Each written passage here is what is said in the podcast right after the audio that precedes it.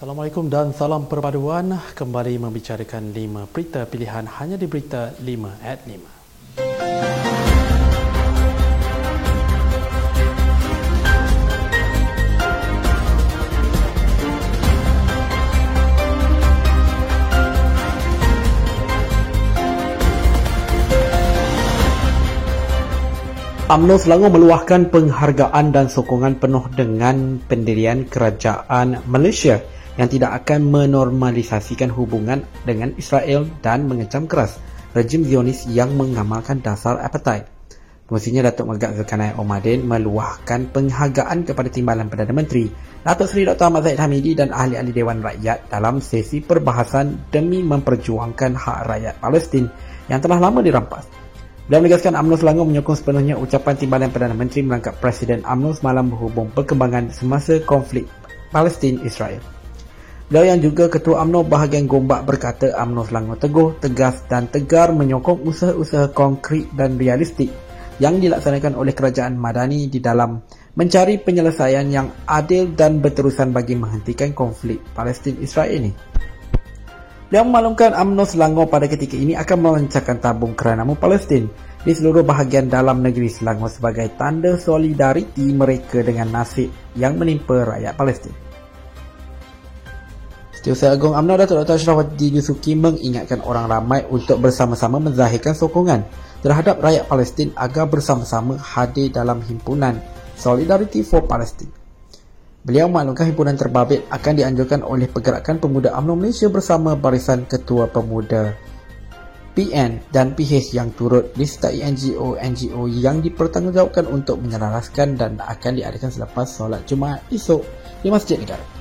Rasakan laporan dari sebuah berita penduduk Palestin di Semenanjung Gaza dihujani bom yang digugurkan jet-jet tempur tentera Israel dengan menyasarkan bangunan kediaman dan infrastruktur awam. Media melaporkan serangan dahsyat itu berlaku ketika pegawai-pegawai rejim Zionis berikram mengetatkan kepungan ke atas Gaza untuk menghukum penduduknya selepas pejuang Hamas melancarkan serangan besar-besaran dan mengejut ke atas Israel Sabtu lalu.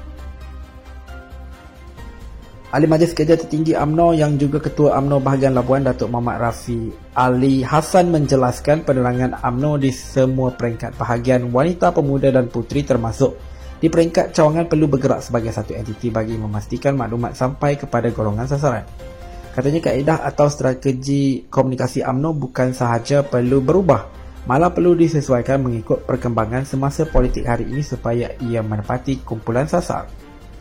Menurutnya dalam era ledakan teknologi maklumat ini pendekatan baru wajar dilakukan oleh AMNO khususnya Jabatan Kuasa Biro Penerangan dalam menghadapi cabaran dunia media baru hari ini. Menurut beliau, penerangan UMNO perlu sentiasa peka dan cakna terhadap isu semasa terutamanya isu-isu yang ditolakkan di media sosial oleh mereka yang tidak bertanggungjawab. Apabila UMNO menjadi sasaran sehingga boleh menjejaskan kredibiliti, imej parti dan pemimpin UMNO. Timbalan Perdana Menteri Datuk Seri Dr. Mat Zahid Hamidi menyarankan agar modul literasi kewangan turut dimasukkan dalam program latihan khidmat negara 3.0 sebagai persediaan awal generasi muda menghadapi cabaran masa depan. Dia berkata perkara itu dapat dilakukan dengan kerjasama antara Institut Pembangunan dan Kecemerlangan Kepimpinan di bawah Kementerian Belia dan Sukan dan PLKN di bawah Kementerian Pertahanan.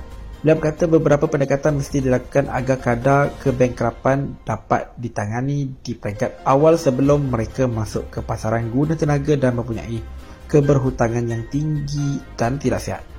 Selain PKN, beliau menjelaskan institusi pendidikan lain termasuk institusi pengajar tinggi, awam dan swasta serta kolej juga harus menyediakan kursus berkaitan literasi keuangan. Untuk rekod pada tahun lepas sebanyak 5,695 kes kebengkapan direkodkan dengan pinjaman peribadi merupakan punca terbesar yang menyumbang kepada 46.8% daripada punca-punca kebengkapan lain seperti pinjaman perniagaan, pinjaman perumahan, sewa beli dan kad kredit.